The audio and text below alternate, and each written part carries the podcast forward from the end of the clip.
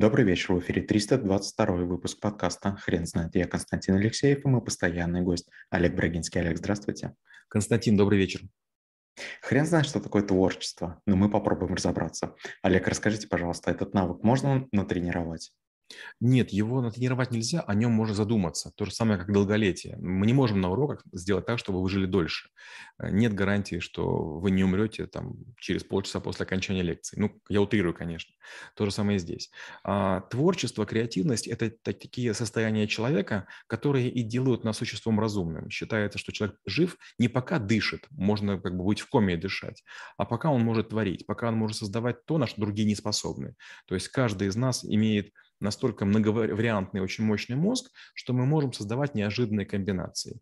Изобретать сложно, но комбинировать уже существующее может почти каждый.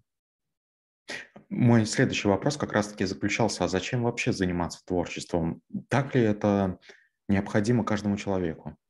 А это вопрос даже лучше вам задать. Вот мы сейчас снимаем передачу, и наверняка много есть людей, и среди моих знакомых, и ваших знакомых, и просто, например, кто скажет, чем парни занимаются, непонятно чем. И наоборот, наверняка будут люди, которые нам ставят лайки, пишут комментарии благодарные, которые скажут, парни, да вы молодцы, да вы нашу жизнь изменили. Получается, что творчество – это некое состояние, в котором вы надеетесь принести пользу себе, другим, окружающим. И чем больше пользы, тем разумнее ваше творчество. Если вы, допустим, играете какую-то мелодию, ее слышит три человека, это уровень вашей, как бы, ваших возможностей, способностей влиять на мир. Другой вариант, вы записываете песню, и, как у Деспозита, и ее слушают миллиард человек, или пси. Это уровень вашего творчества. Плохое оно или хорошее не имеет значения. Но люди добровольно желают прикоснуться к вашему салату, к вашей мелодии, гитаре, которую вы там, как-то выпилили лобзиком. А если я, например, буду игнорировать а, эту стезю моей жизни, то а, чего я, чего я буду избегать? Вы будете лишены, наверное, радости. Вот представьте, если вы будете э, ежедневно готовить одно и то же, допустим, макароны по-флотски, не самая худшая еда. У меня были периоды, когда там на лодке подводной там 3-4 недели ешь только макароны по-флотски. Первые 2-3 раза вкусно, потом уже подташнивает, а потом привыкаешь. То есть любая баланда через время просто еда. И понятно, что не очень хорошо. Но бывали дни, когда над нами сжаливались люди, которые готовили, и пекли какие-то, ну, совершенно примитивные какие-то, наверное, оладушки. Все-таки там дым сделать тяжело. Ну, и ты вот берешь этот маленький крошечный оладушек, и это счастье. Является ли это творчеством? Конечно, является. Э, вы приходите домой, смотрите в холодильник, и вас ничего не тянет. Но ваша жена, мама, бабушка, девушка вдруг что-то делают, и вы едите за две щеки. Ну, вкусно, потому что. Или, например, э, среди друзей э, вы не знаете, чтобы кто-то прекрасно пел или хорошо играл. У вас какой-то квартирник, и вдруг кто-нибудь достает маленький какой-то свисточек, какую-то флейточку, какую-то потопную гитарку, бренчит, но вдруг наступает состояние блаженства – ну, не идеально, но здорово же. Мы поем, мы свистим, мы там, не знаю, там а, ложками там как-то стучим. И возникает то, чего раньше не было. То есть мы входим в некое состояние, в котором нам находиться приятнее, чем без него. Олег, скажите, пожалуйста, в какой момент жизни стоит обращаться а, в эту сторону направления мысли? То есть я, например, допустим, гипотетически м, существую, работаю, занимаюсь каким-то спортом, и вдруг э, случается что-то, что надломляет меня. А, скажите, пожалуйста, вот в какой момент нужно обращаться именно к этой мысли? Когда я был э, маленьким, у меня была игрушка, маленькая такая металлическая заводная курочка советского образца, ключиком так очень тугим заводишь, она такая тык-тык-тык, вы улыбаетесь, наверное, тоже у вас такая была, да? Вот она как-то ковыляла, как-то там что-то там цокала, и вот как бы э, вот для меня через время это стало символом человека. Нас завели, и мы начинаем. Мы ходим в школу, сдаем экзамены, мы ходим в ВУЗ, сдаем экзамены, мы приходим на работу, мы выполняем работу. И вот надлом, он происходит тогда, когда программа сбивается. То есть в какой-то момент вдруг мы заболели, не пошли на работу или в школу. Вдруг э, отменился какая-то ситуация. Вдруг возникла пожарная тревога. Вдруг задержался рейс. И вдруг есть время, и мы не знаем, что, что, что делать. И вот в этот момент, конечно, вдруг как бы возникает какая-то э, возможность подумать, что происходит. Вот, допустим, у меня был знакомый товарищ, который в какой-то момент сказал, ты знаешь, говорит, вот я закончил журналистский факультет, и один из наших моих одногруппников, некто Цыпкин, он уже известный публицист. У него там уже две или три книги есть. А я с ним в группе учился, а у меня ничего нет. Но когда он это осознал, когда он сменил четыре работы и вдруг без работы просидел неделю. Другая ситуация, тоже у меня был другой товарищ, который всю жизнь рассказывал мне, как жить, одно, второе, третье, а потом вдруг раз от него ушла жена. И он говорит, как же так? Я был примерный семьянин, я много зарабатывал. У меня с квартирой все нормально, у нас было двое дочерей, у нас были машины у всех. Вроде бы не было измен. Почему она ушла? И теперь как бы там занимается какими-то вещами. У меня в сети, э, в Фейсбуке, человек 20, которые с мной раньше работали или в банке, или в других организациях. И сегодня одна, допустим, девушка делает необычные циферблаты для часов, большие, настенных. Она сама делает, снимает видео. Другая девушка, там, она занимается делает ножи японские. Третья женщина, она вышивает крестиком. Четвертая делает женские сумочки. А пятая женщина, у нее была фамилия Бланк, она делает бланкноты. Очень круто. Олег, скажите, пожалуйста, а первая история про Александра Цыпкина? Да.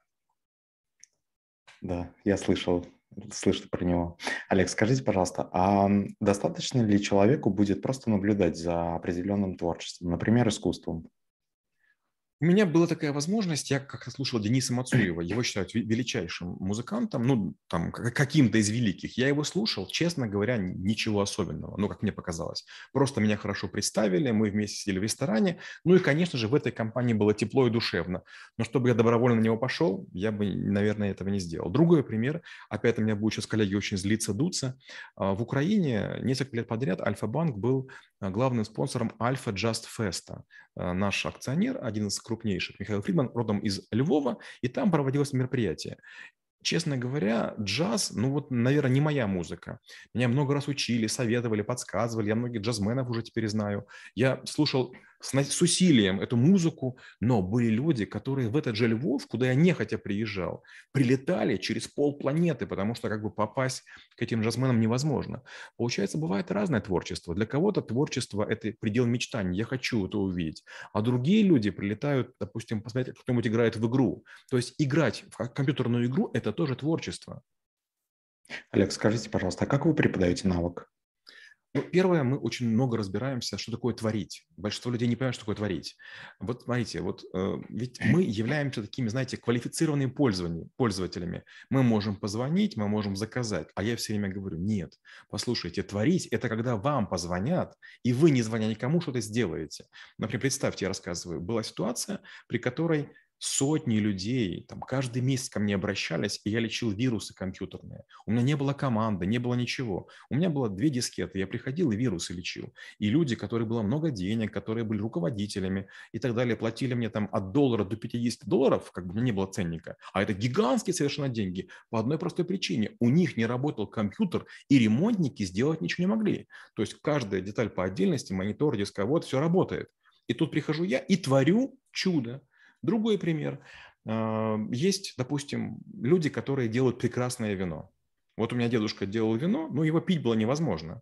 Оно какое-то такое кисленькое и так далее. Но я был в долине Напа, я был в Уругвае, и там бывают такие люди делают вина. Маленькая там семья, там 5, 6, 7, 8 человек. Маленький трактор, небольшой участочек, но вино просто невероятное. Они же это делают. У меня был товарищ один, который жил в Швейцарии. И вот он меня привозил, и он мне привез в один ресторанчик накануне его продажи. Он уже был продан, но владелец еще там за ним следил. И он говорит, слушай, это, этому дедуле лет 80. Так вот, у него есть 50-летние сыры, которые он делал со своим как бы дедом. Попробуй. И мы ели сыры, и я думал, вот это да. То есть человек причастен к созданию сыра, которому 50 лет. И сейчас за несчастно там 25 франков, это ну, не очень большие деньги, мы едим, по, по сути, бесценную еду. Олег, расскажите, пожалуйста, в какой момент жизни вы начали смотреть в сторону творчества? А, мне повезло. Мне повезло, потому что у меня была мама идеалист. У меня папа такой очень приземленный, он военный, он зарабатывал деньги, ходил строем и как бы занимался ремонтами, занимался обеспечением семьи. Мама какая-то такая воздушная, как бабочка, как стрекоза, и вот ей хотелось каких-то таких всяких вещей. Меня отец учил тому, что надо делать все своими руками, да, а вот мама говорила, нет, надо стремиться к большему, как бы мы не всю жизнь будем жить в этих маленьких городках, хотя как бы всю жизнь прожила в маленьких военных гарнизонах. И какой-то момент она подтолкнула меня. Вот будет Олимпиада по математике, сходи. Математика, физика, география, русский язык. И я вдруг получил кайф. То есть мы получаем задачи повышенной сложности, никто не может их решить, и, и все, это предел как бы мозга. Я начал много всяких учебников, книг читать, начал побеждать, и очень часто для того, чтобы решить задачу, нужно было, допустим, прибор сломать физически. Настоящий прибор берете и ломаете его физически. Все вокруг, в ужасе. Как так ты поломал прибор? А я задачу решил. И потом вдруг оказывается, что Таким способом можно было зарабатывать деньги. У меня были секундомеры, у меня были часы, у меня были фотоаппараты, у меня были какие-то ветровки, у меня были палатки, спальные мешки, э, домино, шахматы, теннисные ракетки баскетбольные. Я вдруг понял, что я могу зарабатывать таким образом деньги. Это было просто невероятно. Я вдруг понял, что я могу как на работу ходить на эти олимпиады, креативить, творить и приносить какие-то домой предметы. Алекс, спасибо. Теперь на вопрос, что такое творчество, будет трудно ответить. Хрен знает.